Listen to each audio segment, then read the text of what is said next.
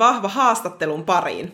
Näissä haastatteluissa sukelletaan menestyneiden suomalaisten huippuurheilijoiden mieliin ja kuulet aitoja ajatuksia ja oppeja, miten henkistä vahvuutta voi kehittää ja mikä tekee henkisestä valmentautumisesta niin tärkeää fyysisen valmentautumisen rinnalla.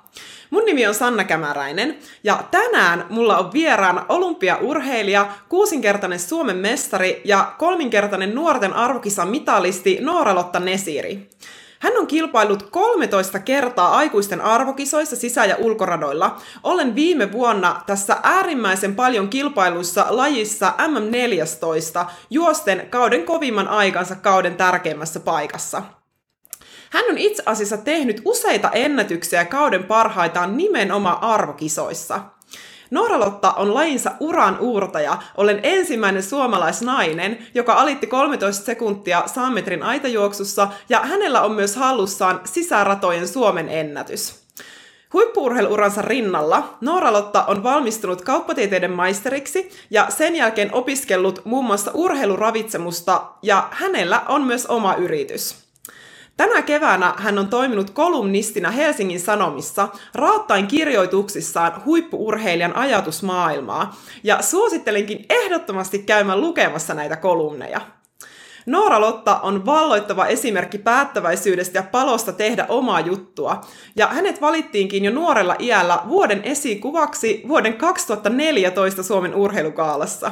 Tervetuloa henkisesti vahva urheilija Noora Lotta Nesiri! Kiitos, kiitos. Aivan jäätävän kiva esittely. Tuli itsellekin sellainen olo, että on, on sitä jotain tullut sitten tehtyä, kun sitä ei ehkä osaa aina ajatella itse. Joo, sulla on varmaan toi, kun säkin oot niin nuorena jo sitten noussut tavallaan ihan niin kuin Suomen kärkeen ja paljon arvokisoja ruvennut kiertämään, niin se ei välttämättä enää edes muistakaan, mitä kaikkea on tehnyt ennen kuin sitten kuulee. Niin, on se niin. Ja sitten tota, just olin 16-vuotias, muistaakseni kun ensimmäisen kerran olin maajoukkueessa – tässä Eurooppa-kapissa. Ja tota, sitten on ollut jännä huomata, että aika nuorena, siis nyt vaan 27, muistan ehkä joskus 24-vuotiaana, me alettiin sanoa jo kokeneeksi arvokisakävijäksi esimerkiksi, että et joo, se varmaan vähän hämää välillä. Todellakin. Siis, tai siis sillä tavalla, että kun se menee niin eri tahtia se, mutta niin. se tietysti kun on, on paljon käynyt, niin se vaikka oot tosi nuori vielä, niin silti on jo kokenut. Niin. Mutta sen takia musta on ihan huippua, että tulit tähän haastatteluun, koska mä tiedän, että sulla on älyttömästi niin kuin ammennettavaa toisille urheilijoille sun ihan loistokkaalta uralta. Sä oot paljon käynyt läpi ja miettinyt asioita. Niin mennäänpä ensimmäiseen kysymykseen. Eli miten sä määrittelet henkisen vahvuuden ja mihin urheilija tarvii sitä?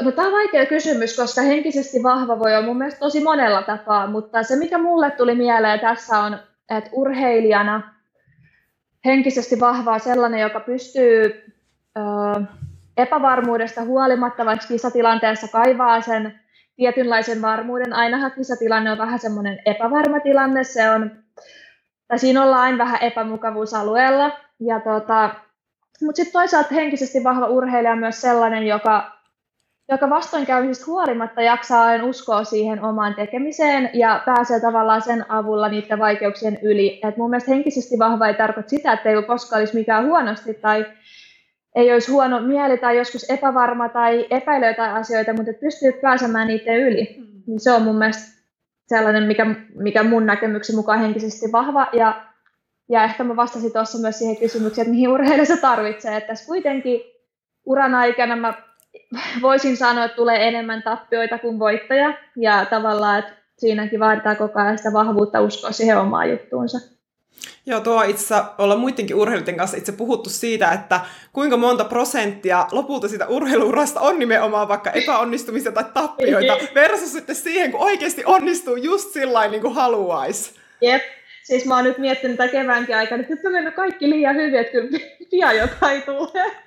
Koska se on tottunut, tuntuu, että ei, se ei ole sellaista niin pitkä ajanjakso, että jotain tulisi vähän, mikä ei kuitenkin niin kuin sotkisi niitä suunnitelmia, mutta so far so good. Ehkä toi korona nyt oli tietenkin pieni takaisku.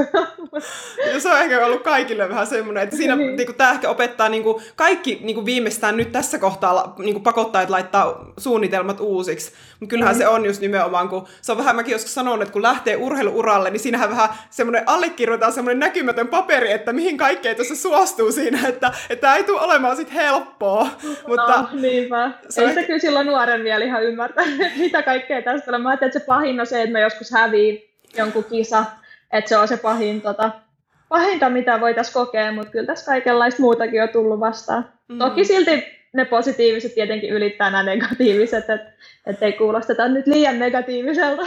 Joo, ei, siis sehän siinä onkin se, että sit kun tulee se yksi iso onnistuminen, niin se kyllä, ei, se kyllä auttaa ei taas ole. siihen, että ei muistakaan niitä, mitä kävi, paitsi oppimielessä tietysti. Mutta hei, mennään vähän tässä niin kuin, ekana, voisitko kertoa vähän sun niin kuin, uran alkuvuosista, tai miten sulla on lähtenyt käyntiin tämä, ja oliko sulla jotain sellaista hetkeä, kun sä päätit, että susta tulee huippuurheilija? Okei, no siis jos miettii, että miten mä ihan päädyin yleisurheilun pariin, se oli semmoinen tilanne, että meillä oli ollut tämmöinen traaginen onnettomuus, jonka johdosta meidän kaikki kuviot meni perheessä uusiksi.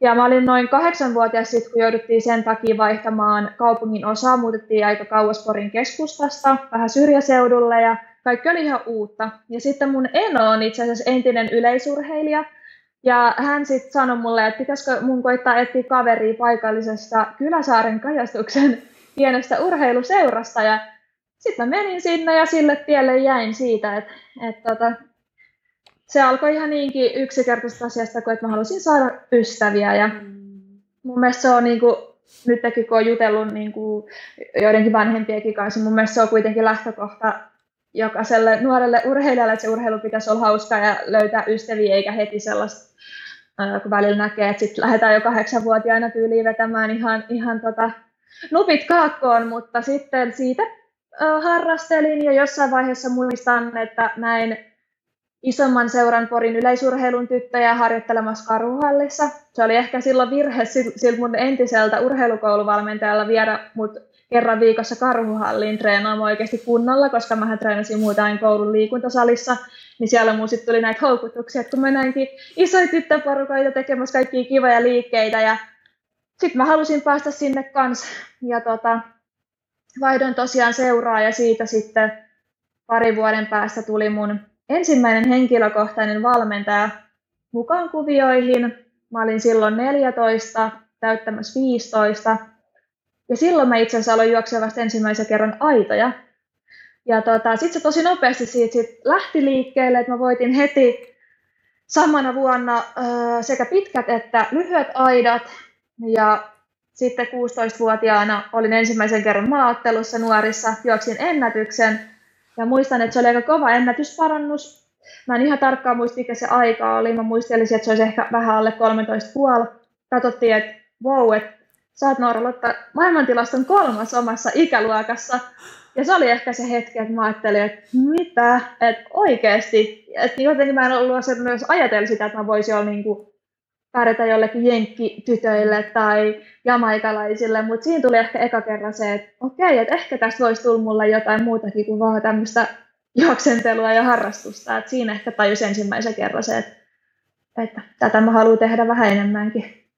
Okei. Miten sulla sitten siitä, että jos olit eka kertaa 16-vuotiaana, minkä ikäisenä olit ekan kerran niin aikuisten arvokisesta? Miten sulla siitä niin lähti tämä, että sä niin kuin sit sulla tavoitteet ehkä kasvoit, jos ne ei siinä vaiheessa ollut vielä, niin kuin, tai siinä vaiheessa kun huomasit, että okei, tässä voisi mm-hmm. pärjätä, että missä vaiheessa sulla tuli sitten semmoista, että tiedän, että sullakin on kovat tavoitteet ja isot unelmat, että missä vaiheessa mm-hmm. ne sitten tuli, ja onko ne muuttunut sun uran varrella?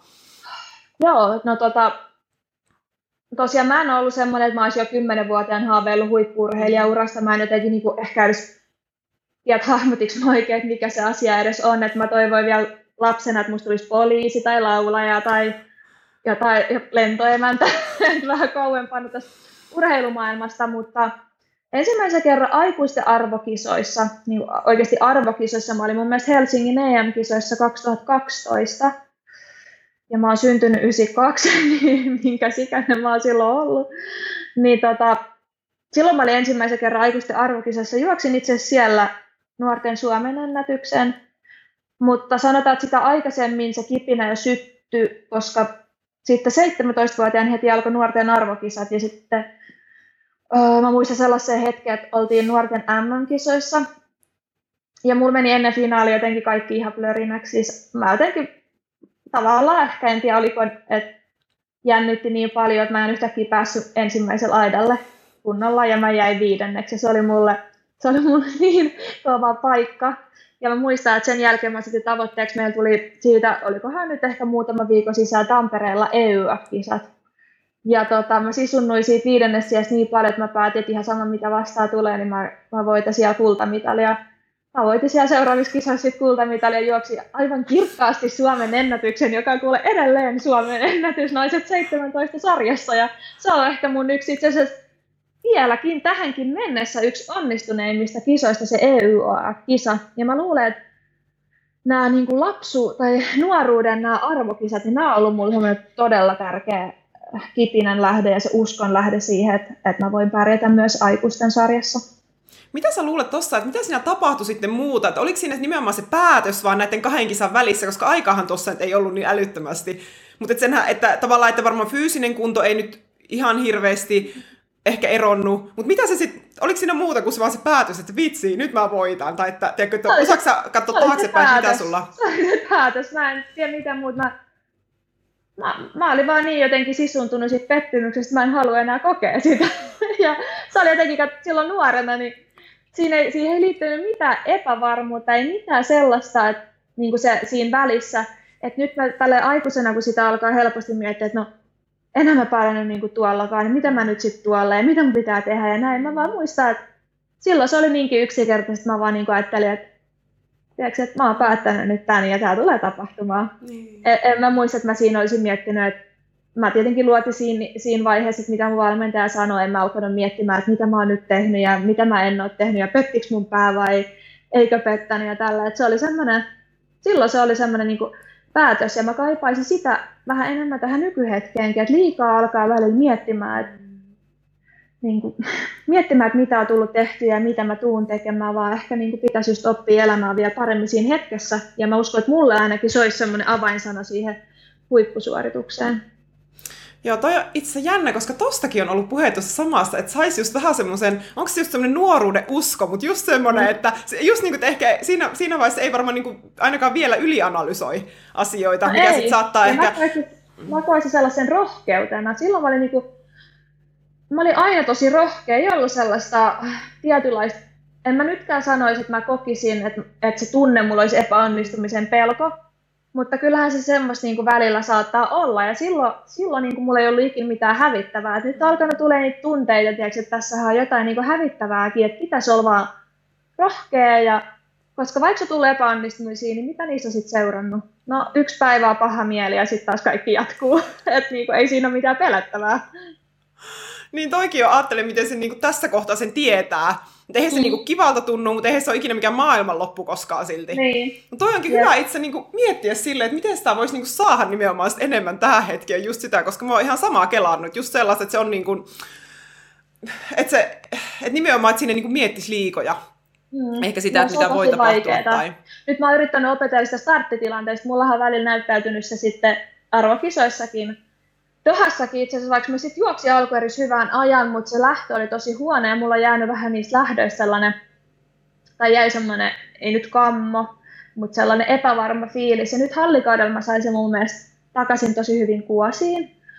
Ja mulla oli tosi hyviä lähtöjä. Toki nyt en päässyt testaamaan sitä, sitä arvokisoihin, mm. mutta mä huomasin, että mun kannattaa täysin, mä saatan tuijottaa vain johonkin pisteeseen niissä elineissä ja yrittää vaan olla ajattelematta yhtään mitään, niin se on toiminut mulla kaikista parhaiten, että mä en yritä mitään, koska aina kun mä yritän jotain, niin mä oon huomannut ihan harjoituksissakin, niin yleensä se veto, kun mä lähden, että nyt mä lähden täysillä, niin se on hitaampi kuin se edellinen.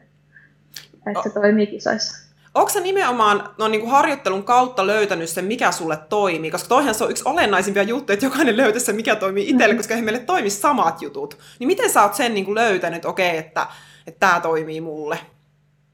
No mä oon kokeillut kaikki eri, eri tota, taktiikoita ja esimerkiksi yksi oli tosi, semmoinen tosi voimakas malli oli mun luotu nuorena. Mun silloinen valmentaja ehkä vähän myös tai ei, ei ehkä vaan ruokki sitä todella voimakkaasti, että mun pitäisi jotenkin ulospäin myös näyttää, että mä haluan tätä ja mun pitäisi jotenkin todella aggressiivinen. Se oli muutenkin hänen tyylinsä, että aina piti jotenkin näyttää, että mä en esimerkiksi hänen mielestä välttämättä halunnut jotain asiaa tarpeeksi, jos ei se niin näkynyt musta sellaisen hirveän aggressiivisuutena.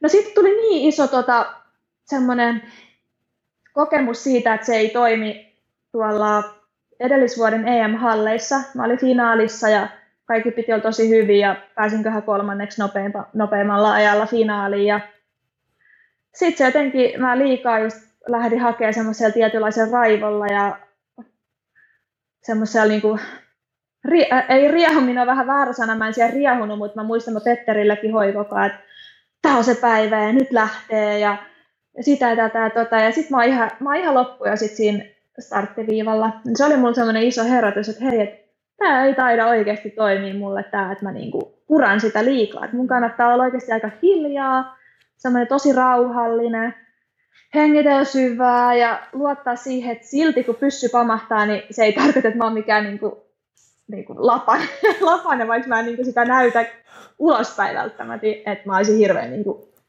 voiton tahtoinen, vaan se näyttää just jopa siltä, että mä katson alaspäin ja vaan niinku sillä hengailen siinä.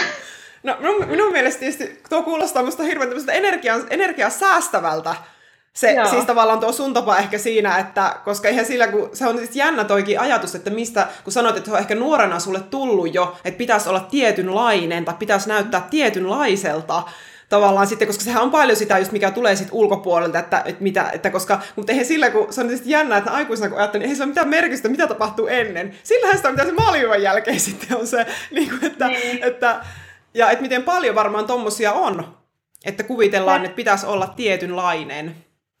Joo, se on kyllä jännä, että miksi, miksi se onkin sellainen, että jotenkin, no mulla se oli ainakin iskostettu jotenkin mun päähän, että, että jos mä haluan sitä, niin mun täytyy oikeasti niin kuin näyttää se, että se ei ole haluamista, että mä oon vaan niin kuin rauhallinen ja siihen meni, mitä siihen nyt meni yli kymmenen vuotta, että mä tajusin se itse, että ehkä mulla on joku omakin tapa siihen, siihen juttuun. Hyvä, että tajus silloin. Niin. Silloin, koska siis... Parempi myöhään kuin niin, silloin. Koska ajattele, monellahan se on, että se on vasta uran jälkeen kun niin. se mukaan mä oon näissäkin haasteluissakin ollut, koska niin usein jossain vaiheessa, ehkä uran jälkeen tai uran aikana, että vitsi jos olisin viisi vuotta sitten tiennyt tämän, tai vitsi jos olisin kymmenen vuotta sitten tajunnut tämän. Mutta nyt tässä on niinku vielä mahdollisuus, että se on niinku, nyt on vielä mahis, eikä sitten, että se olisi vaikka kymmenen vuoden päästä tästä hetkestä tajunnut. Oi, vitsi, joo, ei se olisi mun niinku painajainen oikeastaan, että mä niinku en olisi päässyt yrittämään mun ura-aikana niitä kaikkia juttuja, mitkä mä tiedän, että mihin mä mm. pystyisin. Että et joo, on tosi tyytyväinen, mutta toi vaati paljon aikaa ja sparrailu Petterin kanssa, mun valmentajan kanssa ja psykologin kanssa ja sillä että luottaa siihen, että ehkä mulla on joku oma tapa. Et mulla on tähän myös yksi toinen konkreettinen esimerkki, oli Kalevan kisat 2018 Jyväskylässä. Joo. Alkuerät, verkka aivan superhyvä, tuntui niin hyvältä. Mä siellä huutelin Petterillekin, että Suomen ennätys tulee kuulee, että heilahtaa ja juoksu oli vielä varmaan puolitoista tuntia aikaa ja mulla oli hirveä rähinä päällä. Sitten kun tuli startti, ihan löysä, niin juoksin 13.30. Suomen ennätys olisi siis vaatinut 12.81 alittamista silloin. Eli mä jäin ehkä siis puoli sekuntia siitä, mitä mun piti. Finaalissa sitten mä olin jo rauhoittunut, niin silloin mä juoksin tosi hyvin ja voitin sen kisan, mutta et jotenkin se, sekin jäi tosi konkreettisesti mieleen, että mä olin aivan varma, että ei mun tarvitse kun menen radalle ja se Suomen ennätys napsahtaa sieltä, mutta sitten just mä muistan senkin, että mä olin ihan tyhjä siinä startissa silloin, kun mä olin tavallaan ja sitä päästämistä energiaa ulos siellä liian aikaisin. Vitsi, noin on kyllä ihan älyttömän tärkeitä oppeja siis nimenomaan nämä, ja se, että ehkä, että mitä, niin kuin, mitä sä niin kuin, nyt jos sä sanoisit, niin kuin, että olisitko sä pystynyt, vai tuleeko se nimenomaan sen, just tämän kokemuksen kautta, vai olisitko sä pystynyt jo ehkä niin kuin aikaisemmin sitten niin kuin niin kuin ehkä tajuamaan näitä, tai jos sä nyt jotenkin pystyt just neuvomaan itseäsi tai jotakuta nuorempaa, että miten tätä niin kuin voisi kehittää, että löytä sen, että mikä itselle sopii. Sä mainitsit tuossa jo tietysti sen, että valmentajan kanssa keskustella ja ehkä psykologin kanssa. Mm.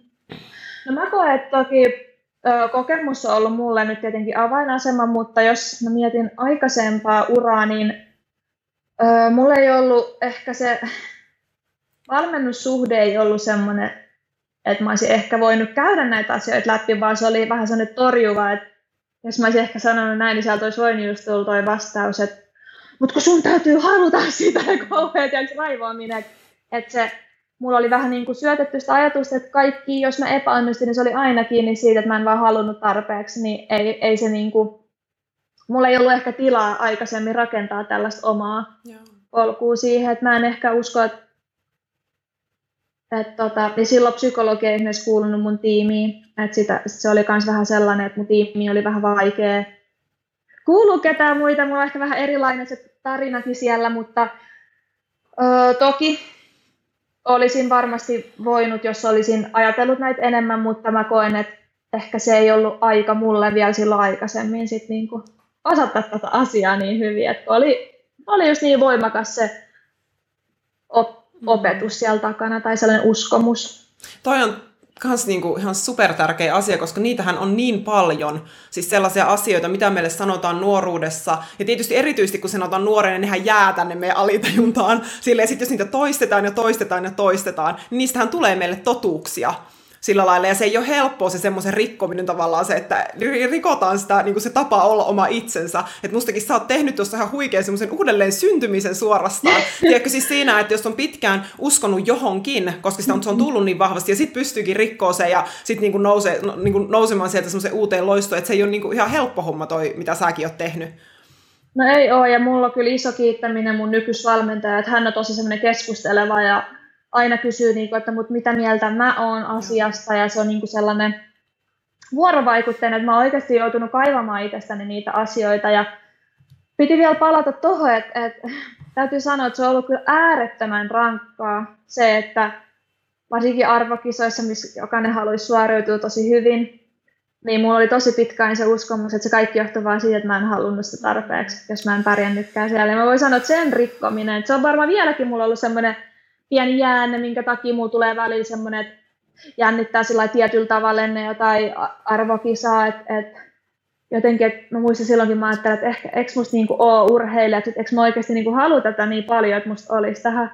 Ja nyt musta tuntuu, että monet, ketkä tuntee mut, niin ajattelee, että ei ole varmaan toista urheilijaa, ketä haluaisi näitä asioita niin paljon. Että välillä Petterikin sanoi jossain treeneissä, että että koitat nyt vähän rennommin, että susta näkee, että sä haluat niin paljon juosta niin kovaa, mutta se ei, sun pitää nyt vähän niin kuin ottaa sitä rentoutta tähän mukaan, että et kyse ei todellakaan ole siitä, että ikinä, siis lähtökohtaisesti voisi sanoa todella harvoja ainakin, että urheilija ei jotain juttua haluaisi, että me lähdetään arvokisoihin, että me ei haluttaisi siellä menestyä, niin, niin että se oli aika rankkaa välillä. Joo, se voi olla tosi raju kuulla nimenomaan, koska se oma kokemus, jos on kuitenkin semmoinen just, että koska mitä mäkin sua tunnen, niin mä todellakin voin sanoa, että sä oot kyllä juuri, joka haluaa nimenomaan sitä. Ja sitten, että se on niinku ristiriidassa sen kanssa, mitä sitten tulee niinku ulkopuolelta se palaut, ja sehän niinku voi kuvitella, että se ainakin itse voisi tuntua myös aika loukkaavalta.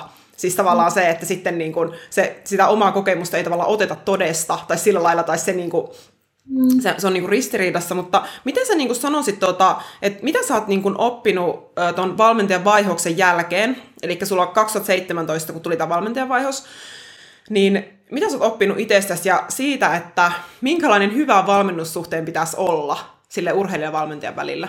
Koska mä tiedän, että tämäkin on, tää, tää on, mä tiedän, että monella on haasteita siinä niin urheilijavalmentajan suhteessa. Joo, mun mielestä tärkein oppi ehkä, sellainen kokonaisvaltainen oppi on se, että tämä on mun ura. Se ei ollut aikaisemmin mun mielestä ehkä täysin mun ura, vaan siinä mä toteutin ehkä toki omaa uraani, mutta myös tavallaan ehkä mun valmentajan uraa ja sellaista. No se ei ollut sellainen ura, mitä mä halusin. Ja nyt mä toteutan mun uraa ja mun valmentajan sanoi, että tämä on sun ura. tämä ei ole hänen uransa, hänellä on monta uraa. Tämä on sun ura ja sulla on vain yksi ura. Ja se on ollut ehkä se tärkein, mihin mä oon muutenkin nyt herännyt, että varsinkin tälleen vanhempana, kun ymmärtää sen, että, että mun ura ei tule jatkuu enää kymmentä vuotta, jos se jatkuu neljä vuotta, niin se on jo tosi hyvä. Mun lajissa ei harvemmin kolme vitosena enää juostaa, että sanotaan, että mä oon vähän itse ajatellut, että ehkä sitten 2024 olympialaiset voisi olla semmoinen hyvä päätepysäkki. Vaikea sanoa, jos on tietenkin hirveä nousukunta ja näin, niin voi olla vaikea lopettaa, mutta sitten toki on tämmöisiä kysymyksiä, että haluuko perustaa vaikka perhettä siinä vaiheessa ja näin, niitä on vaikea tälle ennakoida, mutta on tullut se ajan rajallisuus kuitenkin mieleen ja se on vielä korostanut sitä, että, että mä haluan tehdä tästä urasta nyt just sellaisen, kun mä haluan, että mun ei tarvitse myöhemmin enää miettiä, että olisinpa mä tehnyt tätä tai tota tai mitä vaan. Ja tota, se, mitä mä myös huomasin, on se, että se, että valmentajan ja vuorovaikutus toimii, on tosi tärkeää. Kyllä mä koen, että ennenkin mulla toimi, mutta nyt se toimii täysin erilainen. Nyt me keskustellaan ja mä oon kuitenkin se, joka tavallaan loppupeleissä tekee päätökset. Usein mä kyllä niin kuin luotan mun valmentaja, että hän niin kuin pitää tavallaan tietenkin koko paletin ohjat käsissä suunnittelu ja näin, mutta no ehkä toikin palataan siihen, että mä teen oman näköistä uraa. Ja tota, no sitten myös se, mikä on ollut mun mielestä tärkeintä, että mä en ikinä enää ottaa sellaista valmentajaa tai mitään henkilöä mun tiimiin, joka syyttäisi urheilijaa epäonnistumisesta. Toki siis joskushan se on, syy on siinä, että mä oon kolhassu aitaa tai en ole tarpeeksi ylikeskittynyt, on ollut jotain. Toki silloin, silloin voi syy tavallaan olla urheilijassa, mutta mun mielestä sit, urheilussa ei voi oikein syyllistää ketään. Mä niin inhoa sitä ajatus, että urheilijoilta huudetaan jonkun epäonnistumisen jälkeen tai aliarvostetaan, aliarvioidaan, vaan se pitäisi aina lähteä niin kuin sitä kautta, että okei, mitä nyt ollaan tehty, mitä tullaan tekemään, mitä suorituksessa tapahtui, ei välttämättä se, että mitä sinä teit väärin, vaan mitä siinä suorituksessa oli, että ei ikinä tavallaan lähetä henkilökohtaisuuksiin niin kuin siinä urheilussa, että et ikinä en enää haluaisi palata sellaiseen toimintaan takaisin, ja se on, niin kuin, se on niin kuin ehdoton juttu varmaan kaikessa tällä niin kuin tulevaisuudessakin, mm. että aina pitää katsoa sitä toimintaa, mutta ei mennä henkilökohtaisuuksiin. Joo, noin on tosi isoja oppeja. Kyllä varmaan mitä sitten, ja nimenomaan siitä, että minkälaisia henkilöitä muutenkin sitten haluaa elämään. Niin kuin sanoitkin, että ei pelkästään urheilussa. Mutta toihan siinä just mitä äh, sanoit just tuossa, että, että sitä suoritusta, eikä sitä ihmistä, koska siinähän mm-hmm. se menee niin herkästi, että jos puhutaan siitä, että miksi me arvotetaan niin paljon itseämme sen urheilusuorituksen kautta, niin sehän nimenomaan mun käsityksen tai näkemyksen mukaan tulee niin paljon siitä, koska sitten kuullaan sitä, että, ai, että sä teit tällaisen suorituksen, sit sä oot huono. Vaikka mm-hmm. se suoritus on huono, että tämä on se ero, että mutta siinä niin helposti tulee semmoinen niin olo, siitä, Niinpä. ja varsinkin jos Joo, sitä nyt... vielä kuulee, sitten, koska sitä urheilija helposti itsekin syyllistää itseensä, mutta sitten jos vielä tulee ulkopuolelta, niin se on just aika niin kuin, raju siihen, koska sen valmentajan pitäisi kuitenkin olla niin kuin, se tiimin tärkein osa. Niin, mm. jep, mä oon just tota mieltä, ja mun mielestä niin mun nykyisellä valmentajalla on tosi hyvä semmoinen lähtökohta tähän, että se, hän on itse sanonut, että hän ei halua syyllistää urheilijaa, ja tota, sanoi, että hän lähtee aina siitä lähtökohdasta, että jos aikuisurheilija tekee näinkin niin kuin, ö, sääntillisesti hommia ja panostaa tähän, niin hän lähtee aina siitä lähtökohdasta, että urheilija kyllä yrittää aina kaikkeensa, että hän ei lähde niinku kyseenalaistamaan sitä, että enkö mä olisi nyt tehnyt kaikkeeni. Ja tiiäks, totta kai treeneissä mulla saa sanoa, että olipa huono suoritus, että voitaisiin nyt vähän paremmin, mutta et, mut niin, kyllä mä, nyt, mä vähän sekavasti tätä selitän, mutta tässä nyt käytiin sitä, että ei ikinä saisi mun mielestä mennä niin henkilökohtaisuuksia siihen, että olisit huono ihminen jonkun huonon suorituksen takia, koska kyse ei ole siitä. Ei minusta sä tosi hyvin selität kai tämä, ei musta ei ollenkaan... Joo, on vaikea Joo. Niin, sano vaan anteeksi, mä mennään puhua päällä koko ajan. Ei haittaa, puhu vaan niin paljon kuin haluan, niin minä kyllä hiljenen täällä sitten, mutta et musta vaan sitä, että musta on ihan selkeä, ja musta on niin kuin tosi tärkeä aihe, että keskustellaan tästä, koska tämä ei ole semmoinen aihe, mistä välttämättä hirveästi puhutaan sillä Ja tämä on kuitenkin niin kuin ihmissuhteet, on ne sitten valmentajan urheilijasuhteet tai mitä muuta siinä on, niin nuorelle urheilijalle se on iso se niin kuin, hyvinvoinnin niin kuin osa, että voiko vaikka henkisesti hyvin sillä siinä, että ja pystytäänkö vaikka puhumaan asioista vai eikö pystytä puhumaan asioista, että, että se on niin kuin, sillä niin kuin musta mahtavaa, että kerrot tätä, ja tämä on varmasti hyötyä monelle, joka kuulee sun kokemuksen, ja just sitten, että mitä siitä pystyy ammentamaan. Mut mennään sitten. Niin. Sano vaan, sano vaan. Niin, että ne oli sanoa, mulla oli kaksi juttua mielessä, että se, että, että edelleenkin, vaikka mä oon 27-vuotias, niin jos mun pitää sanoa, että ketään mun kolme lähintä ihmistä, niin kyllä mä sanoisin mun puoliso, mun sisko ja mun valmentaja. Että kyllä se on niinku just niin tärkeä ihminen siinä urheilijan elämässä ja nyt mä unohdin se to- toisen asian, mutta Mä sanon, että se tulee mieleen. Joo, sano, jos se vielä hypähtää tuolta, että jos se liittyy, tuota, ne voisitte hypähtää. Niin tuota. Mutta ja sillä aikaa, kunnes se sun alitönnessä jossain möyhiin, niin mennä sellaiseen asiaan, että, että ylipäätänsä, niin kun sä, sä mainitsit tuossa, että sulla on nyt niin urheilupsykologisin tiimissä, Mutta että miten sä niin kun, niin kun isossa kuvassa näet, että millainen rooli tämmöisellä henkisellä puolella on ollut sun uralla?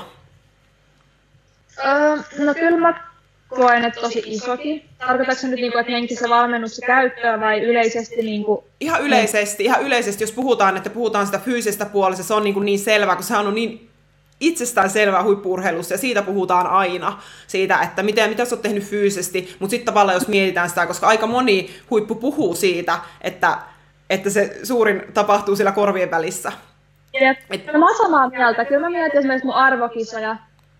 Öö, nyt Dohakin, mä, mulla oli loukkaantuminenkin takan siinä keskellä kesää ja siihen nähden niin kuin Doha meni mun mielestä niin kuin hyvin, mutta sanotaan, että aina jos mulla on mennyt vähän huonosti, niin Öö, millä mä sanoisin? Mä en ole ikin kokenut, että se huonosti suorituminen olisi johtunut siitä, että mä olisin ollut vaan huonossa kunnossa.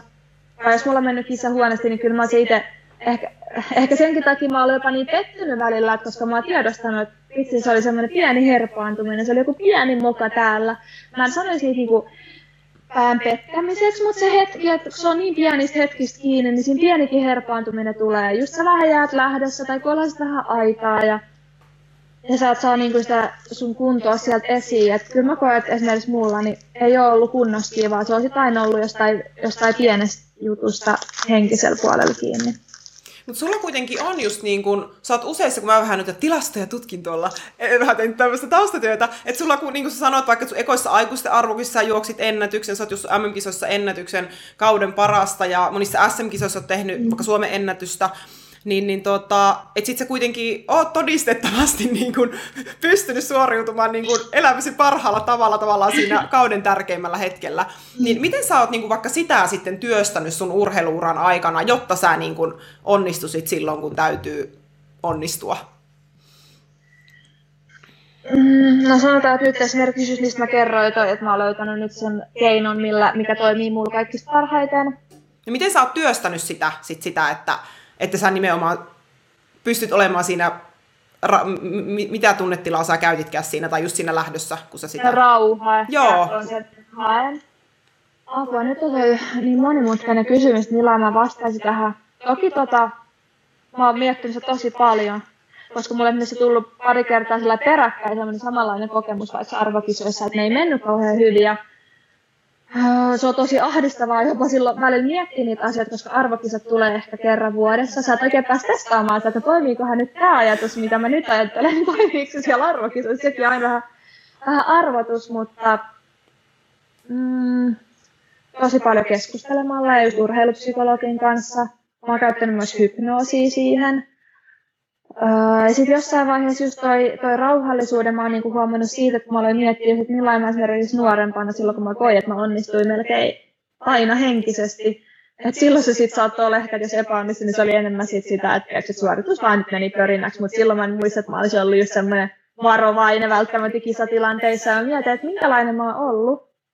Ja sieltä mulla tuli ehkä semmoisia fiiliksiä, että että mä oon ollut tosi rauhallinen. Mun ei ole tarvinnut niinku just näyttää mitään, mun ei tarvinnut esittää mitään, mun ei tarvinnut yrittää mitään.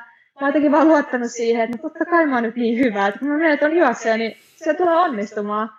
Jotenkin sit tosi paljon pohtinut näitä niin omia tunnetiloja ja minkälainen se tunne on ollut silloin, kun mä oon epäonnistunut. No sit mä aloin huomaamaan esimerkiksi sitä, että silloin mulla on vähän liikaa yritystä ja liikaa semmoista tsemppiä ja raivoa päällä, että sit se on sitä kautta lähtenyt niinku muovautuu ja sitten just valmentaa vähän sparrailua, että hei, pitäisikö sun nyt, kun sä sanot noin, kun itse ei välttämättä huomaa edes sitä, mitä sanoo ääneen, mutta sitten joku toinen ottaa koppi siitä ja sanoo, että hei, hamistiko nyt, että sanoit noin, että pitäisiköhän sun ehkä kokeilla tota taktiikkaa ja sitten se on vaan siitä niin kuin, just kokemusta ja sparrailuja kautta se on lähtenyt sitten muovautuu, että et mikä voisi sitten olla se semmoinen oma onnistumisen tapa.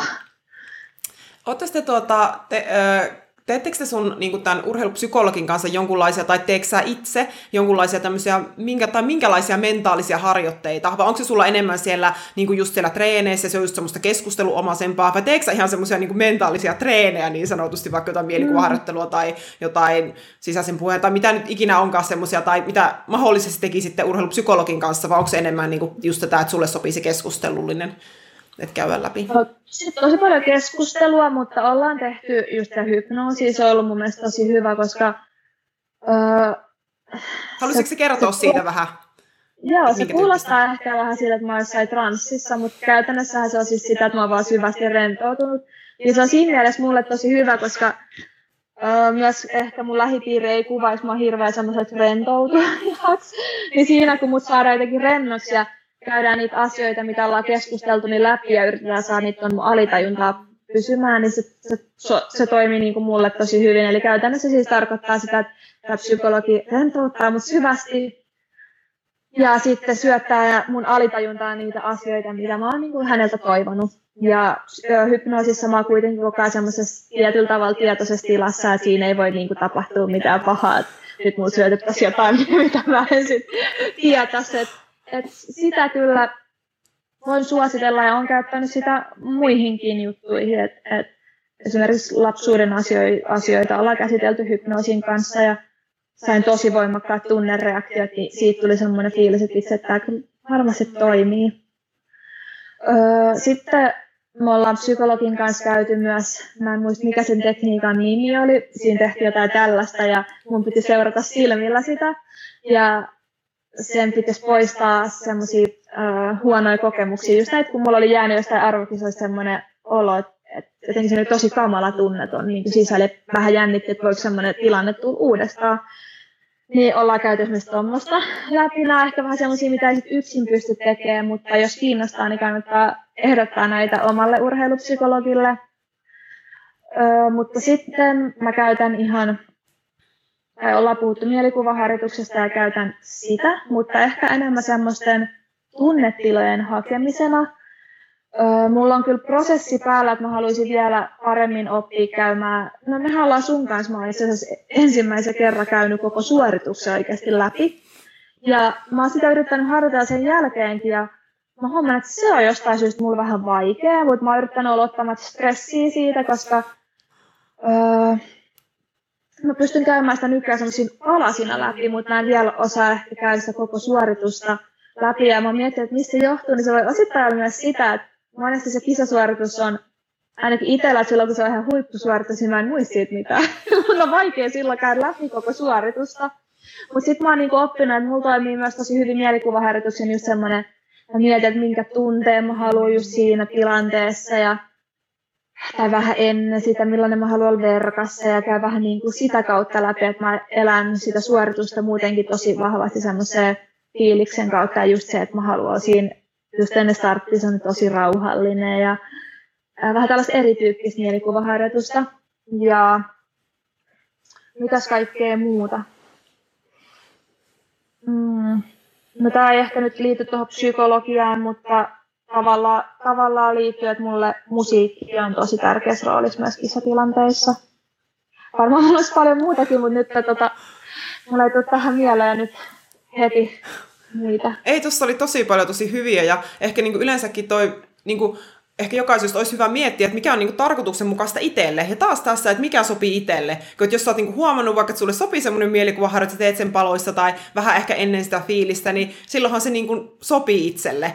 Että, koska niin. näitäkin on näitä, tai vaikka oot huomannut, että okei, hypnoosi on sulle hyvä. Ja tuo on totta, että mekin on aika paljon, tai siis niin kuin, tuolla erillisiä kursseilla just harjoiteltu hypnoosi, siitäkin on aika semmoinen mielikuva ehkä ihmisille, että se on just semmoista, vaikka se on nimenomaan sitä syvää rentoutusta. Mutta on ihan tosi hyvä, että mainihit on, koska sehän on nimenomaan, ja myös mitä sanoit siinä, että on niin kuin ehkä käsitelty niitä jotain vanhoja pelkoja, tai mitä on vaikka ollut jotain epäonnistuisuorituksia, että nekin käsiteltäisiin sitten niin kuin viimeistään jossain vaiheessa, kun nehän voi just olla semmoisia blokkeja, mitkä on jossain siellä alitajunnassa, mitkä sitten estää mahdollista suoritusta, että niihinkin päästään käsiksi, ja niihin on tosi vaikea päästä muuten kuin sitten vähän, että ollaan nimenomaan rentoutuneessa tilassa. Sehän ihan niin kuin, liittyy myös meidän aivoaaltoihin, että millä niin kuin, aivojen niin kuin, aivoaallon tasolla me tavallaan ollaan. Siis sille, että siihen on ihan tieteellinen selitys, miksi rentoutuminen toimii niin hyvin kyllä.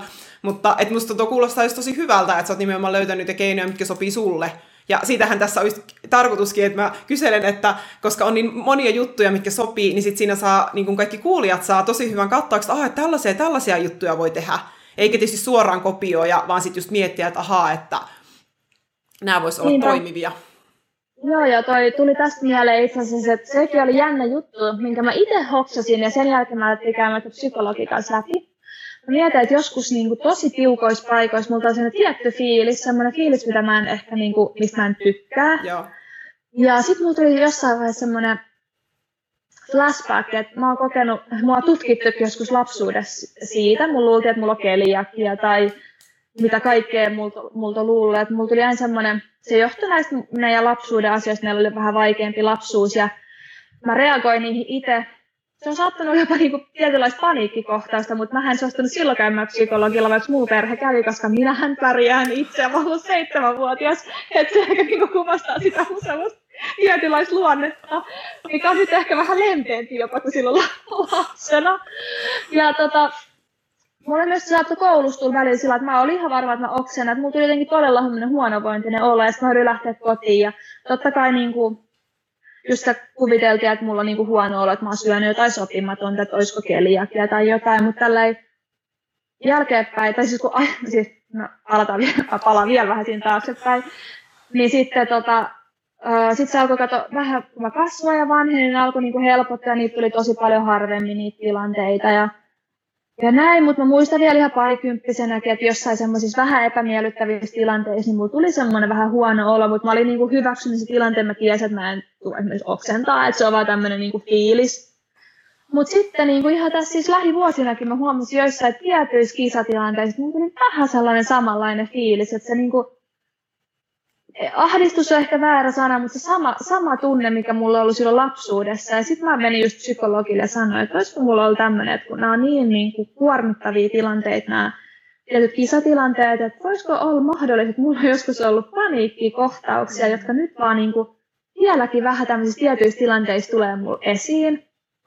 Ja tota, sitten mä alettiin työstää sitä, että silloin myös kävi hypnoosissa mun lapsuudessa ja kävi kertomassa tota, seitsemänvuotiaalla Nooralla tälle, että, että mikä tilanne on, että ei tarvitse pelätä ja olla ahdistunut. Ja silloin mä sain niin voimakkaan tunnereaktio ja mulla jäi sen jälkeen tosi hyvä fiilis, että, että mä sain purettua jopa yhdellä kerralla aika paljon sitä, sitä mikä se sitten ikinä olikaan mulla semmoinen siellä sisällä jäänyt ihan lapsuudesta, mikä sinänsä olisi liittynyt urheiluun, mutta, et, mutta mä koin, että se vähän niin kuin tuommoisissa tilanteissa ne yleensä sitten näkyy ne semmoiset lapsuudenkin vaikka joku traumat tai niin, vähän vanhemmankin, vanhemmalla kielellä sattuneet traumat ja jutut, niin, niin, niin tuli tämmöinen mieleen, että kannattaa joskus sit miettiä vähän, että jos siellä joskus aikaisemmassa elämässä on tapahtunut jotain, mikä voisi vaikuttaa niihin tiettyihin reaktioihin, mitä kokee. Siis ihan mahtava. Kiitos, että kerroit ton storin, koska toikin on ehkä semmoinen, mistä ei niin paljon puhuta urheilijoiden kanssa, ja mikä taas mun mielestä, kun on jonkun verran tämä tutkinut, olisi ihan ehdottomasti asia, mikä pitäisi ottaa huomioon. Että ei niinkään, niin kuin sä sanoit, se nyt varsinaisesti liittynyt urheiluun, mutta kun sitten taas just se, että no eihän me olla vaan niin kuin, että no tässä on tämä urheilija minä, ja sitten muu elämä on jotenkin, kaikki eletty elämä ei mukaan vaikuttaisi. Että siis sillä niin. että toi olisi kyllä kans tommonen, että oot kyllä, että ihan niin kuin upea, että oot mennyt niin kuin sitä sitten oikeasti kattoo sinne, että voisiko tämä liittyä. Ja sehän monesti voi olla intuitiivistakin, että okei, tässä saataisiin olla jotain, ja sitten kun siinä on se osaava joku, joka osaa sitten auttaa siinä. Ja toikin on musta itse hauska, tai siis en tiedä, onko se hauska, mutta se, että seitsemänvuotiaana, että en minä en tarvi mitään, että mistä sekin on tullut niin nuorelle, että itse pitää pärjätä, tiedätkö tämä? Niin. Että... En tiedä.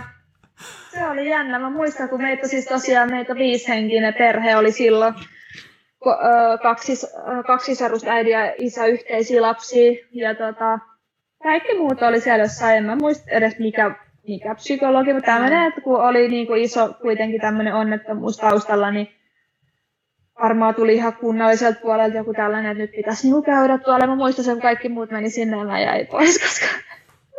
ja se on ollut mun tosi voimakas sellainen, minkä mä ehkä nyt vastaan, että eihän mun tarvi aina... Tai ehkä se 2017 oli siihenkin semmoinen, että ei mun tarvi pärjätä yksi. Silloin mä tajusin, että mä tarvitsen oikeasti tosi paljon muitakin ihmisiä, mutta mä olin tosi pitkään niin sanotusti semmoinen, halusin olla tosi supernainen, että ei, muuhunhan ei niin kuin mikään vaikuta, kunnes mä sitten tajusin, että ei hitto, kyllähän nyt vaan vaikuttaa. Niin, toi on aika monella saattaa olla just toi, että sit ei, niinku men, ei, ei vaan mennä pyytämään sitä apua. Just tämmöisestä, kun on niin, sekin on, ajattelin, sehän on meidän mielen malli vaan semmonen, että pitää pärjätä yksi ja just pitää olla se supernainen, että mm. ei voi mennä vaikka etsiä apua, vaikka, että sitäkin just, että mä toivon, että tässä niinku moni nimenomaan rohkaistus, Että moni urheilija muu, niin kuin, että hei, että os, jos on mitään, niin kuin mitä tahansa, joka vähän häiritsee, niin sitten meni se puhu sitä jollekin. Että jos nyt ei ole vaikka urheilupsykologi, niin puhuisi jollekin, että kunhan jollekin niin kuin ekana. Niinpä. Ja totta kai, ja sitten mäkin siihen kannustin tietysti, jos on niin kuin, sitten semmoisia isompia käsitelty, siihen tietysti kannattaa etsiä ammattilainen, kenen kanssa sitä niin kuin, mm. purkaa. Mutta kyllähän se ensimmäinen askel on tietysti aina, että pitää tulla tietoiseksi siitä, että, että tässä nyt saattaa olla jotain. Koska mulla on ihan samanlainen niin kuin, kokemus siis tosta, että kun on joitakin, varsinkin joitain kisamuistoja, mitkä on ollut niin semmoisia raastavia, kun itsekin mä oon ollut aikaisemmin, että on edelleenkin hyvin tunteilla elänyt, jotenkin niin raskaasti ottanut, että sitten niihin halunnut katsoa ollenkaan, mutta sitten kun ne kävi läpi, niin vitsi minkä määrä energiaa ne vapautti, sitten niinku ihan muuhun käyttöön, miten se vapautti sitä tekemistä. Että se on kyllä just, että kans, että, että vähän niin kuin sullekin, että ne on vaan, että sinne on vaan niin kuin katsottava. Mm. Joo, ja eikä se sitten loppujen lopuksi just ole niin kamalaa, ja Mm. Ehkä siitä just oppii kanssa vähän sitä, että no mitä sieltä sitten tapahtunut? ei yhtään mitään. Niin oikeasti, okei okay, sä halusit sieltä mitali tai halusit tehdä ennätyksen, mutta sitä ei nyt tullut. Ja ehkä vaikka mä olisin saanut sen mitali, niin okei, okay, no ehkä olisin saanut enemmän rahaa tai nyt olisi niin kuin helpompi ajatella, että okei, no nyt mulla on se mitali taskus, että nyt niin kuin mä oon saavuttanut jotain, mitä mä oon tähän niin kuin laittanut isoiksi tavoitteiksi, mutta mitä mä oon kuullut niin kuin urheilijoilta, jotka on niin kuin lopettanut, niin, niin kuin kyllä se matka on ollut se hieno, se vaikea tässä hetkessä just ajatella, koska on niin paljon niitä tavoitteita ja elää tavallaan niistä tavoitteista. Ja mä oon jopa kuullut tällaisia lausahduksia yhdeltä ex-urheilijalta, että urhe- elämä alkaa vasta urheiluuran jälkeen. että ehkä se ei ole sit niin vakavaa tämä urheiluurakaan loppujen lopuksi, vaikka nyt se on niin kuin, tietenkin se on oma elämä ja kaikki niin kuin mun läheistenkin arki pyörii urheilu ympärillä, mutta et loppujen lopuksi, niin mitä se on, me aikaiset ihmiset leikitään siellä urheilun päällä. Ja tämän kun muistas aina semmoisena hetkinä, kun on hemmetin vaikeet ja tavallaan on joku tosi iso juttu käsillä ja sitten niin muistas nimenomaan tämän, että hei, tämä ei ole niin, niin vakavaa, vaikka tämä on tavallaan tosi tärkeä ja sinänsä tosi iso asia, mutta just tämä, niin sekin saattaisi vapauttaa aika paljon semmoista henkistä energiaa. Tota, Mä haluaisin kysyä vielä semmoista, kun sä just sanoit, että, tai oot puhunut siitä 2017 vuoden, niin kun tuli se valmentajavaihus, ja sitten mä en tiedä, millä sanoilla sä itse kuvaisit sitä 2017 vuoden ö, tapahtumia, mutta, ja mä tiedän, että sulla on ollut muitakin vastoinkäymisiä sun ura-aikana, niin mitä sä sanoisit, että mitä sä oot oppinut niistä? Tai haluais, halu, halu, haluatko vähän eritellä, että minkälaisia juttuja sulla on ollut, ja miten sä oot päässyt niistä yli, ja mitä oot oppinut? Mm. Aika iso kysymys, että ei tarvitse ihan kaikkia käydä, mutta...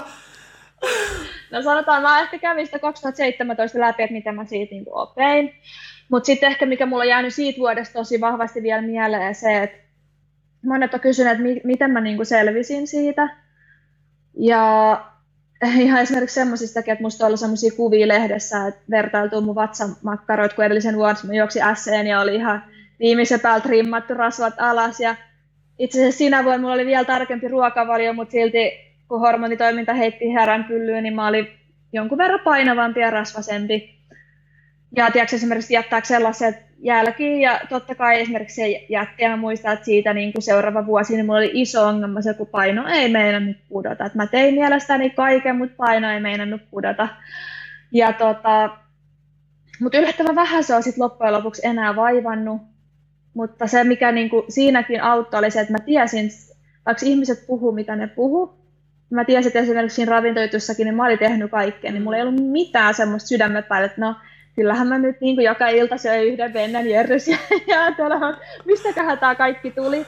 Vaan mulla oli niin, niin kuin luottamus sisällä, että mä olen tehnyt tänäkin vuonna, mä olen tehnyt kaikkeni ihmiset puhuivat myös sitä, että valmentajakin silloin antoi niin kuin jotain kommentteja, että mulla olisi ollut motivaatiopula, ja mä en oikein tiedä, että mistä se tulee, koska öö, mä koen, että mulla on ollut kaikkea muuta kuin motivaatiopula. Mä siinä ihan surkeassakin kunnes mä vaan halusin kisata ja uskoisin, uskoin siihen, siihen asti, kunnes sitten se kunto romahti ihan täysin, ja mä uskoin, että kyllä tästä vielä jotain tulee, ja se, millai, se ehkä se kaikista suurin voima, millä siitä pääsi yli, oli se, että Mä en koskaan epäily sitä, etteikö mulla olisi vielä annettavaa aitajuoksulle. Mä kyllä epäilin sitä, että antaako mun kroppa enää mahdollisuutta siihen, koska se tuntui, se tuntui niin oikeasti vähän toivottomalta, mutta mä tiesin aina, että 2081 ei ole mun maksimitaso, ja se mitä mä oon tehnyt, niin ne ei ole niin oikeasti se, mihin mun potentiaali riittäisi. Että jotenkin se usko siihen just omaa itsensä siihen tekemiseen oli silti, se oli niin pohjaton, että se niin kuin kaikki auttoi mut jaksamaan siitä yli. Ja tota, ja se on ollut ehkä muuranin siis tietenkin vaikein niin kuin aika, mutta sitten mulla on ollut paljon tietenkin loukkaantumisia. Öö, niistä nyt yksi on ollut semmoinen oikeasti isompi. Toki mulla esimerkiksi nyt viime joulukuussakin oli reiden revähdys, mutta neljä viikkoa se vei, mutta sitten mä juoksin ennätyksen hallikaudella. Nyt on ehkä vähän oppinut siihen, että niitä nyt pieni juttuja niin kuuluu tähän ja tavallaan ei ehkä niihin nyt enää jää niin paljon roikkumaan, mutta semmoinen yksi isompi vamma mulla oli 2012 muistaakseni. Silloin oli MM-hallit, mä olin aika nuori silloin, olinkohan mä silloin just sit, varmaan täytiks mä sit, mä olin varmaan 18-vuotiaasta joku, jotain sellaista, sitten mulla murtui varvas. Ja mä itse asiassa voitin se Suomen mestaruuden siellä hallissa varvas murtuneena, mutta siinä oli toi sit sellainen, että se leikattiin se varvas. Ja siihen laitettiin sellaiset naulat, mitkä tuli niin kuin ulos sieltä, ne piti sitten se leikkauksen jälkeen se luupalase, mikä oli irronnut niin paikallaan. No sitten meni vähän aikaa ja mä huomasin, että ei vitsi, että mun varvas on ihan mädäntynyt. Ja mentiin sairaalaan ja mulla oli siis toi MRSA-bakteeri siellä ja uh-huh. mä söin siihen kuukauden kahta antibioottia ristiin ja siitä meni varmaan oikeasti, ei tämä oli 2010 vuosi, niin siihen meni, sanotaan, että puolitoista vuotta sen jälkeen mä, olin sair- mä sairastelin koko ajan. Siis mä olin varmaan oikeasti, mä söin tähän, mulla oli mononukleoosi, mä söin siihenkin joku lääkkeet sen jälkeen. Sitten mulla oli tämä mykoplasma, joka oli siihen aikaan varmaan joka toisella urheilijalla.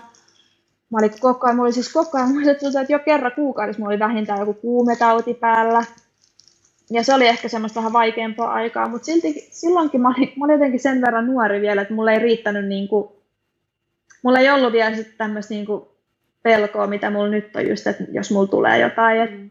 että mitä nyt tapahtuu, vaan silloin mä jotenkin elin ja hyväksyin se tilanteen ja mä pystyin silti itse asiassa ihan hyvin niin kuin suoriutumaan. Mä en siinä vuonna kehittynyt, mutta mä en myöskään niin kuin taantunut. Mutta sanotaan, että se on ollut ehkä semmoinen, mikä saattaa välillä vieläkin vaikuttaa mun terveydentilaan, että mulla on esimerkiksi nyt viime verikokeissa ensimmäisen kerran oli leukosyytit yli viitearvoja ja miettii, että jos se on tosta kiinni, niin siitä on, kuinka kauan siitä aikaa? Kymmenen vuotta. Joo.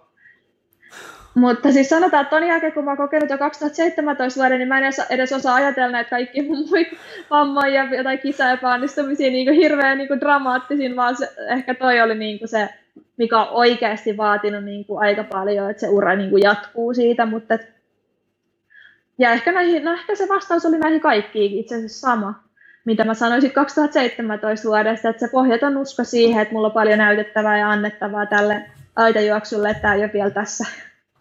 Onko sun tarvinnut sitä niin kuin jotenkin pitää yllä vai onko se vain jossain, tekkö, onko se vain niin kuin, että se on siellä sisällä? Vai onko sun pitänyt jotenkin aktiivisesti pitää sitä yllä? Tai onko se koskaan niin kuin sulla sillai horjunut se usko? Ei vielä. Joo. Koska toi... Kyllä se on tosi sisäsyntyinen mulla ja Öö, tai ainakaan mä en osaa sanoa tällä, totta kai varmaan voi että alitajuisesti mä ruokin sitä hyvin paljonkin, mutta et ei ole sellaisen, mun täytyisi nyt välillä niin muistuttaa itteeni siitä, vaan kyllä se on niin se kaiken mun tekemisen varmaan semmoinen mm. niin ajuri. Joo, koska toikin on aika tiukka puolentoista vuoden, että on vähän niin kuin sairaana noin nuorelle, niin se on aika iso juttu siinäkin kohtaa kuitenkin. Ja sitten toi, eihän toi sun niinku, 2017 pieni, mutta se on, se on itse jännä, miten se meneekin noin, että sitten kun tapahtuu oikeasti tosi isoja juttuja, niin sitten ne semmoiset just pienimmät jutut niin kuin tuntuu niin vähäiseltä.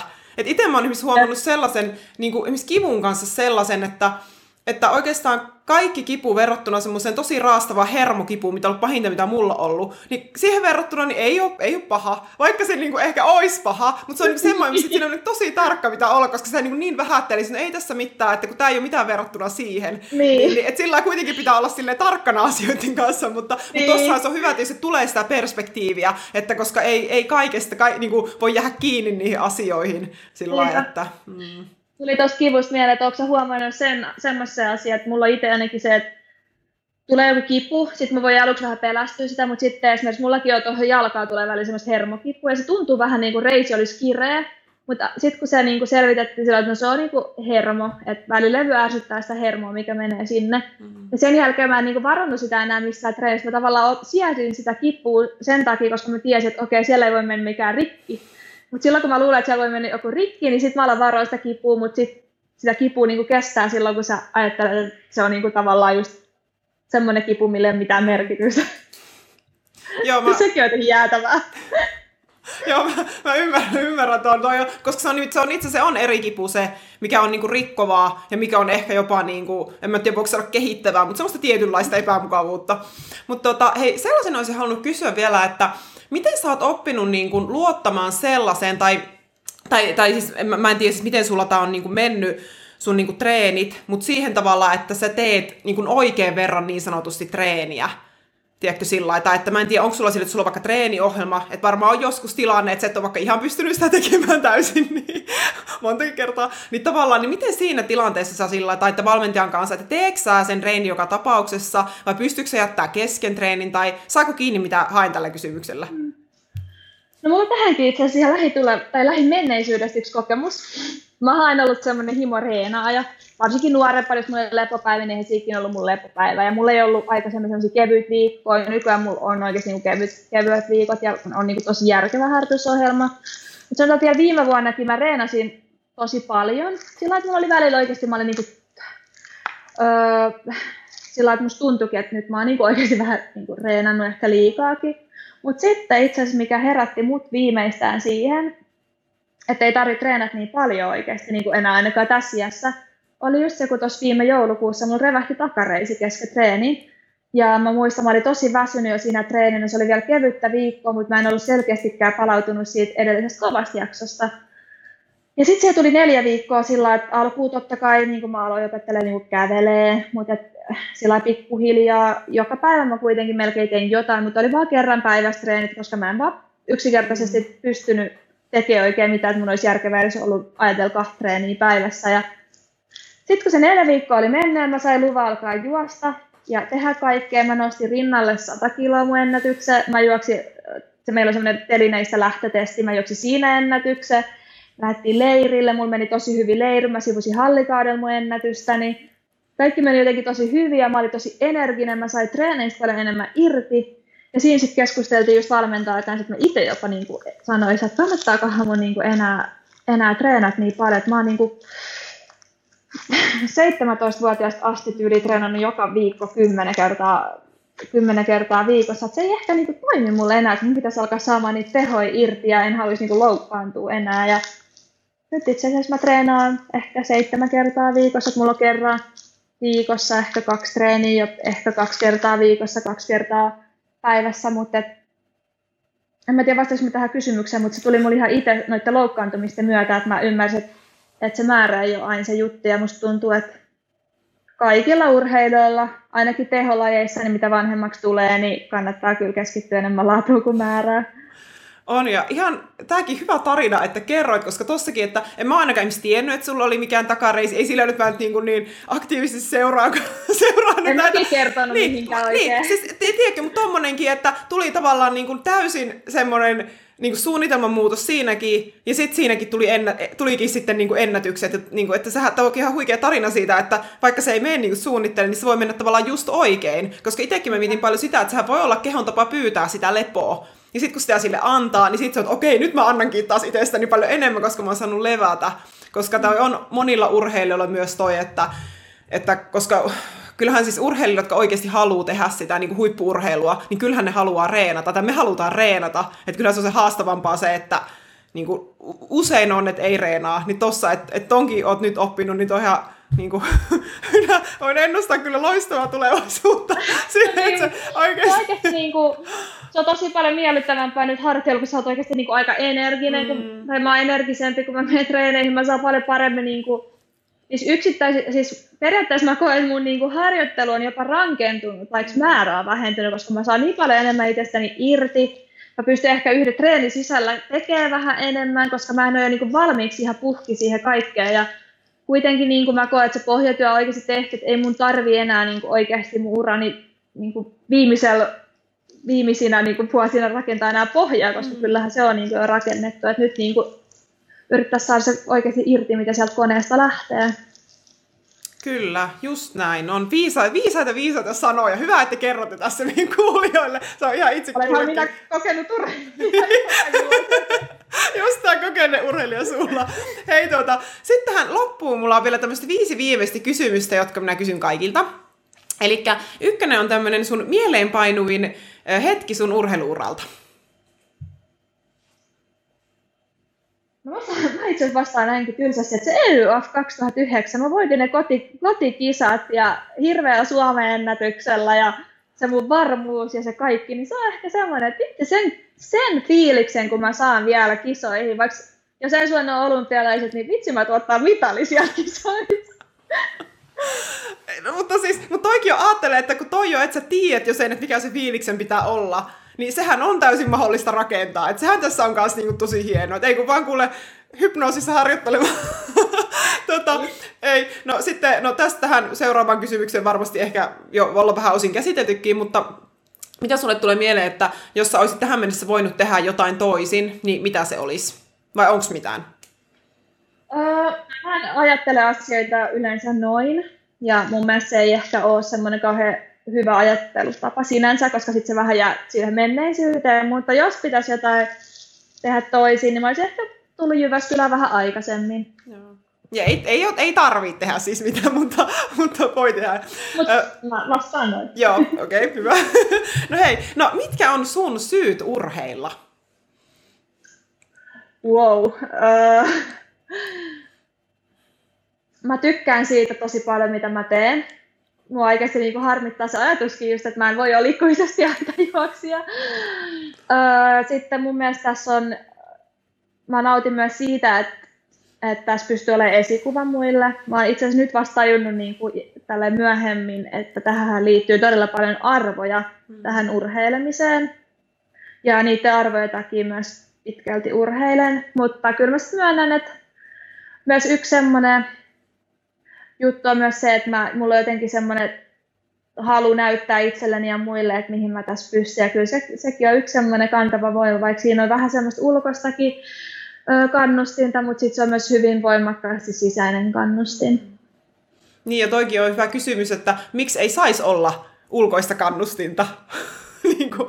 En tiedä, ne, niitä koetaan, niin kuin musta tuntuu esimerkiksi tämmöinen, että jos joku ihminen sanoisi, että no mä urheilen rahan takia, mm. niin se olisi jotenkin huonompi kuin se, että, että sanoo, että se tulee multa jostain niin kuin syvältä sisimmästä, vaikka mitä väliä silloin se on se jonkun toisen ihmisen kannustin ja ei se ole niin kuin yhtä se huonompi mun mielestä, mutta mä siinä on jotenkin mun mielestä semmoinen vähän turha negaatio niin Joo. siis kannustimisissa. Ei siis mä tota, ihan komppaan siis just, just tota, että, että sitä helposti pidettäisiin semmoista. Mulla on ihan sama, että sama kai se, että kunhan jokainen vaan tietää, että ne on, niin kuin, on sinut itsensä kanssa, siitähän tuossa on kyse. Että niin. tavallaan, että se on itselle se sopivuus, että jos joku tekee sitä rahaa, niin antaa tehdä, eihän se ole itseltä pois. Siis sillä että kyllä mä Ei. ymmärrän, mitä se tarkoittaa, että jotkut arvot, niitä ehkä pidetään niin kuin yleisesti jotenkin kunniallisimpina tai jotain. Mutta musta se on vaan hyvä, jos niin kuin ihminen siis, että koska kyllä musta tommonenkin pitää niin kuin, voida sanoa, että hei, tässä ne on ja sitten kun itse sen kanssa niin. sinut, niin mitäpä siinä? Mutta mieti, onko se, onko se uskottavaa edes, että yleisurheilija Suomessa sanoo, että mä teen tätä rahaa se ei kyllä, se ei kyllä taita. Sitten on jonkunlainen harrakuva ehkä jäänyt. Tai en tiedä, voihan se olla, että se muuttuu, muuttuu vielä. Mutta joo. Hei. Sitten, jos sä voisit tavata sun nuoremman itsesi, jonain ikävaiheessa ihan milloin itse haluat, niin minkä tämmöisen elämän ohjeen sä sanoisit hänelle?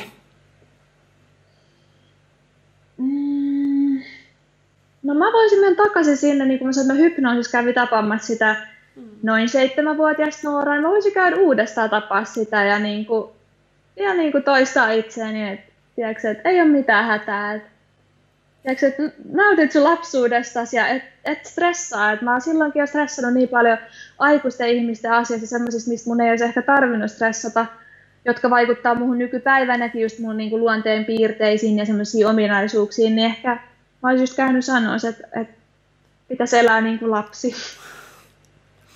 Ja entä sitten, jos sä kävelet tälleen kadulla ja sitten joku semmoinen nuorempi urheilija vetää se sua hihasta ja sitten kysyy, että hei, että miten mä voisin päästä huipputasolle mun lajissa, niin mitä sä siinä sanoisit tämmöisenä niin kuin nopeana ohjeena, kun te kohtaatte kadulla?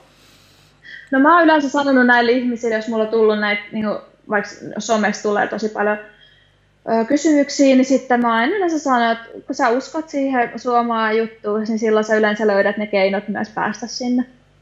Aivan loistavaa. Ja sitten vielä tämän, nyt tämän, niin kuin tämän meidän tunnin keskustelun jälkeen vähän niin kuin palataan siihen, mistä aloitettiin, niin miten sä vielä niin kuin tiivistit sen, että mitä tarkoittaa olla henkisesti vahva urheilija? mitäs mä silloin sanoinkaan, mutta mä tiivistäisin sen nyt siihen, että urheilija, joka ei lannistu epäonnistumisista, epämiellyttävistä asioista tai vastoinkäymisistä, vaan siitäkin huolimatta jatkaa se työntekoa ja uskoo itteensä. Ihan mahtavaa. Voi vitsi, hei, kiitos Nooralatta ihan super paljon, että tulit tähän haastatteluun. Ja tämä on ollut ihan aivan mahtavaa keskustelua mun mielestä. Ja just nimenomaan tällaista, että mitä itse en ainakaan muista, niin kuin, että nuoruudessa olisin kuullut mistään, että ihmiset niin kuin, puhus näistä. Ja ihan ihanaa, että sä kerrot näin avoimesti vielä niin kuin sun oman uran aikana sille, että sä selkeästi niin kuin, sulla, sulla on kyllä siellä sellainen arvo, että sä haluat auttaa muita, mikä on tietysti ihan, niin kuin, ihan huikeeta. Joten kiitos tosi paljon. Kiitos, kiitos. Hyvä, kun sain olla mukana.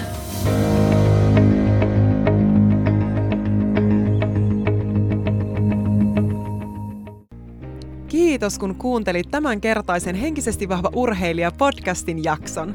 Kun haluat jatkaa henkistä vahvistumista, niin mene sivulle www.henkisestivahva.fi, josta löydät huikeaa materiaalia henkisen valmentautumissi tueksi, jotta sinä voit loistaa H-hetkellä ja voida henkisesti hyvin.